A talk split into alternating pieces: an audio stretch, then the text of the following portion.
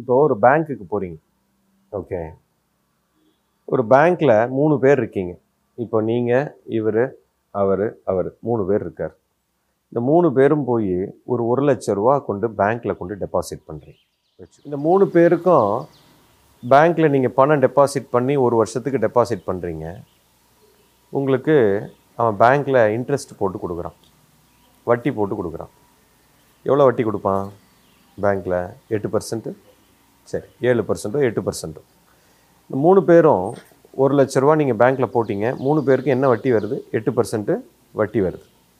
Okay சரி. இப்போ உங்களுக்கு அதனுடைய பலன் நீங்கள் போய் பேங்க்கில் போட்டதனுடைய பலன் உங்களுக்கு வந்து கொண்டே இருக்கும் இப்போ இந்த மூணு பேரும் என்ன பண்ணுறீங்கன்னா ஒரு கோவிலுக்கு டொனேஷன் கொடுக்குறீங்க. ஓகே மூணு பேருமே ஒரு கோயிலுக்கு டொனேஷன் கொடுக்குறீங்க. இப்போது நீங்களும் ஒரு 50000 ரூபா கொடுக்குறீங்க. அவரும் ஒரு 50000 ரூபா கொடுக்குறாரு. அவரும் ஒரு அந்த ஒரு லட்ச ரூபாய் எடுத்து எடுத்து அதில் ஒரு 50000 ரூபாயை ஒரு கோயிலுக்கு டொனேஷன் கொடுக்குறீங்க. இப்போ மூணு பேருமே டொனேஷன் 50000 ரூபா கொடுத்துருக்குறீங்க. ஒரு நல்ல காரியத்துக்கு கொடுத்துருக்குறீங்க. இந்த மூணு பேருக்கும் பலன் ஒரே மாதிரி இருக்கும் அப்படின்னு நினைக்கிறீங்களா? பலன் ஒரே மாதிரி இருக்குமா? செயல் ஒன்று தான் இப்போது இவருக்கு வட்டி எவ்வளோ கிடைக்கும்னா ஒருத்தருக்கு வட்டி வந்து எண்பது பர்சன்ட் வட்டி கிடைக்க வாய்ப்பு இருக்குது இன்னொருத்தருக்கு வட்டி வந்து ஒரு இருபது பர்சன்ட் வட்டி வாய் கிடைக்க வாய்ப்பு இருக்குது இன்னொருத்தருக்கு ஒரு பர்சன்ட் கூட வட்டி கிடைக்காது. ஓகே?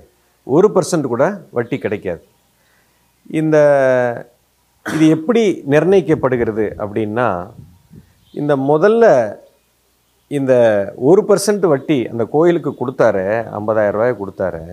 அவருக்கு ஒரு பர்சன்ட் கூட வட்டி ஏன் கிடைக்கல? அதாவது புண்ணிய கணக்கில் மேலேருந்து ஒருத்தன் கணக்கு போட்டுட்ருக்கானு அவனுக்கு ஏன் கிடைக்கல அப்படின்னா அவன் வந்து என்ன பண்ணியிருக்கான்? நான் 50000 ரூபா நான் கொடுத்துருக்குறேன்.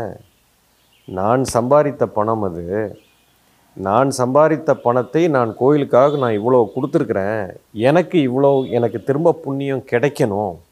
அப்படின்னு ஒரு மிகப்பெரிய எதிர்பார்ப்போட அவன் அந்த செயலை செய்கிறான். மனதுக்குள்ள அந்த நோக்கம் வந்து நான் சம்பாதித்த பணம் இரண்டாவது நான் சம்பாதித்த பணத்தை நான் ஒரு நல்ல காரியத்துக்கு கொடுத்திருக்கிறேன் எனக்கு இதிலிருந்து நிறைய புண்ணியம் எனக்கு கிடைக்கப் போகிறது எனக்கு அது கண்டிப்பாக கிடைக்க வேண்டும் என்ற நோக்கத்தை வைத்து கொடுத்தவனுக்கு ஒரு பர்சன்ட் கூட ரிட்டர்ன் வராது. ரெண்டாவது ஆள் என்ன பண்ணுறாரு அவர் வந்து நான் பணம் சம்பாதித்த பணத்தை நான் வந்து ஒரு நல்ல காரியத்துக்கு கொடுக்குறேன். இது நான் சம்பாதித்த பணம். ஆனால் இது நான் கொடுக்கணும்னு நினச்சி கொடுத்துட்டேன். எனக்கு பலன் வந்தாலும் சரி வரலைனாலும் சரி. அது எனக்கு எனக்கு எப்படி இருந்தாலும் ஓகே. அப்படிங்கிற ஒரு நினப்பில் அவர் கொடுத்தார். அதனால் அவருக்கு அவர் அந்த எந்த எதிர்பார்ப்பும் இல்லை. ஆனால் அவர் மனசுக்குள்ள இது நான் சம்பாதித்த பணத்தை நான் கொடுத்துருக்கிறேன். ஆனால் எனக்கு எந்த ஒரு எதிர்பார்ப்பும் இல்லை அப்படிங்கிற ஒரு மைண்டில் ஒரு எண்ணத்தோட அவர் அதே ஐம்பதாயிரத்தை கொடுத்துருக்கிறார். அப்போ அவருக்கு பார்க்குறாங்க கணக்கு போட்டு பார்க்குறாங்க சரி இவர் எதிர்பார்ப்பு இல்லை இவருக்கு கொஞ்சம் புண்ணியம் கொடுப்போம் அப்படின்னு சொல்லி ஒரு இருபது பர்சன்ட் புண்ணியம் கிடைக்கிறது. இந்த மூன்றாவது ஆள் ஒருத்தருக்கு எண்பது பர்சன்ட் புண்ணியம் கிடைச்சதே அவர் என்ன நோக்கத்தில் கொடுத்தாருனையோ ஐயோ இது என் பணமே இல்லையா? இது இந்த பிரபஞ்சந்தாயா எனக்கு கொடுத்தது. எனக்கு இதுக்கு சம்பந்தமே இல்லை. இதை நான் கொடுப்பதற்கோ எடுப்பதற்கோ என்னிடத்தில் ஒன்றுமில்லை. இது என்னிடத்தில் இந்த இறை சக்தி எப்படியோ கொண்டு வந்து என்கிட்ட கொடு கொடுத்துச்சு. என்னுடைய தேவையை நான் பூர்த்தி செய்து விட்டு அவர் கொடுத்ததை நான் அவருக்கே நான் திருப்பி கொடுத்துருக்குறேன். இதுக்கும் எனக்கு எந்த சம்பந்தமும் இல்லை. இது என்னுடையதே இல்லை. அப்படிங்கிற ஒரு நோக்கத்தோட இதை கொடுப்பதற்கோ வாங்குவதற்கோ நான் ஒன்றும் இல்லை. இதுக்கு எதுக்குமே எனக்கும் சம்பந்தம் இல்லை.